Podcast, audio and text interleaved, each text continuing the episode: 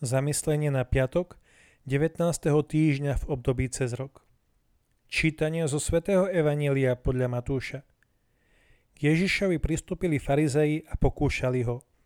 Smie človek prepustiť svoju manželku z akejkoľvek príčiny? On odpovedal, nečítali ste, že stvoriteľ ich od počiatku ako muža a ženu stvoril a povedal, preto muž opustí otca i matku a pripúta sa k svojej manželke a budú dvaja v jednom tele? A tak už nie sú dvaja, ale jedno telo. Čo teda Boh spojil, nech človek nerozlučuje. Povedali mu, prečo potom Mojžiš rozkázal dať priepustný list a prepustiť? Odpovedal im, Mojžiš vám pre tvrdosť vášho srdca dovolil prepustiť vaše manželky, ale od počiatku to nebolo tak.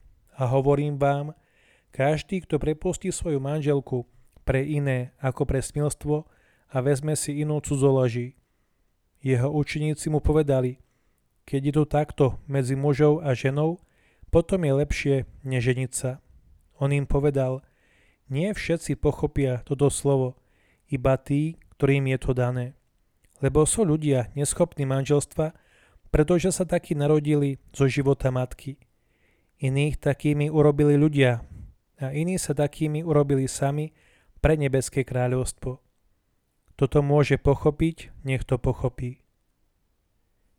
Ježiš dnes odpoveda na otázky svojich súčasníkov o skutočnom význame manželstva s dôraznením jeho nerozlučiteľnosti. Jeho odpoveď však poskytuje kresťanom aj primeraný základ na to, aby odpovedali tým, ktorých tvrdohlavé srdce núti snažiť sa rozšíriť definíciu manželstva na homosexuálne páry. Pri navrátení manželstva k pôvodnému Božiemu plánu Ježiš zdôrazňuje štyri veci, ktoré sú dôležité preto, prečo môžu byť v manželstve spojení len jeden muž a jedna žena.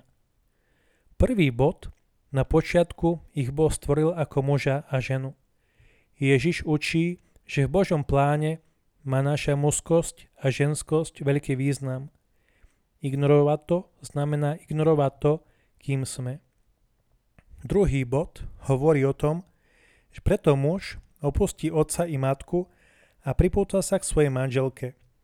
Boží plán nie je taký, aby muž opustil svojich rodičov a prilnul ku komukoľvek, ale k manželke. Tretím bodom je, že budú dvaja v jednom tele.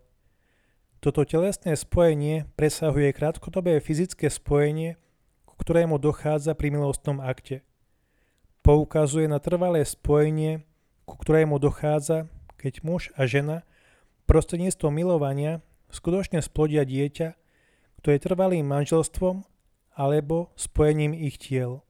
Je zrejme, že muž a muž alebo žena a žena sa takto nemôžu stať jedným telom.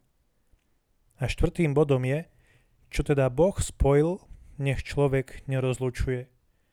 Boh sám spojil muža a ženu v manželstve – a kedykoľvek sa pokúšame rozdeliť to, čo spojil, robíme to na úkor seba a celej spoločnosti. V katechézach o knihe Genesis pápež Jan Pavol II povedal To, čo je v manželstve, je v manželstve. Vo svojej odpovedi farizejom Kristus predložil svojim oponentom celkovú víziu človeka, bez ktorej nemôžno dať primeranú odpoveď na otázky spojené s manželstvom. Každý z nás je povolaný byť ozvenou tohto Božieho slova v našich dňoch.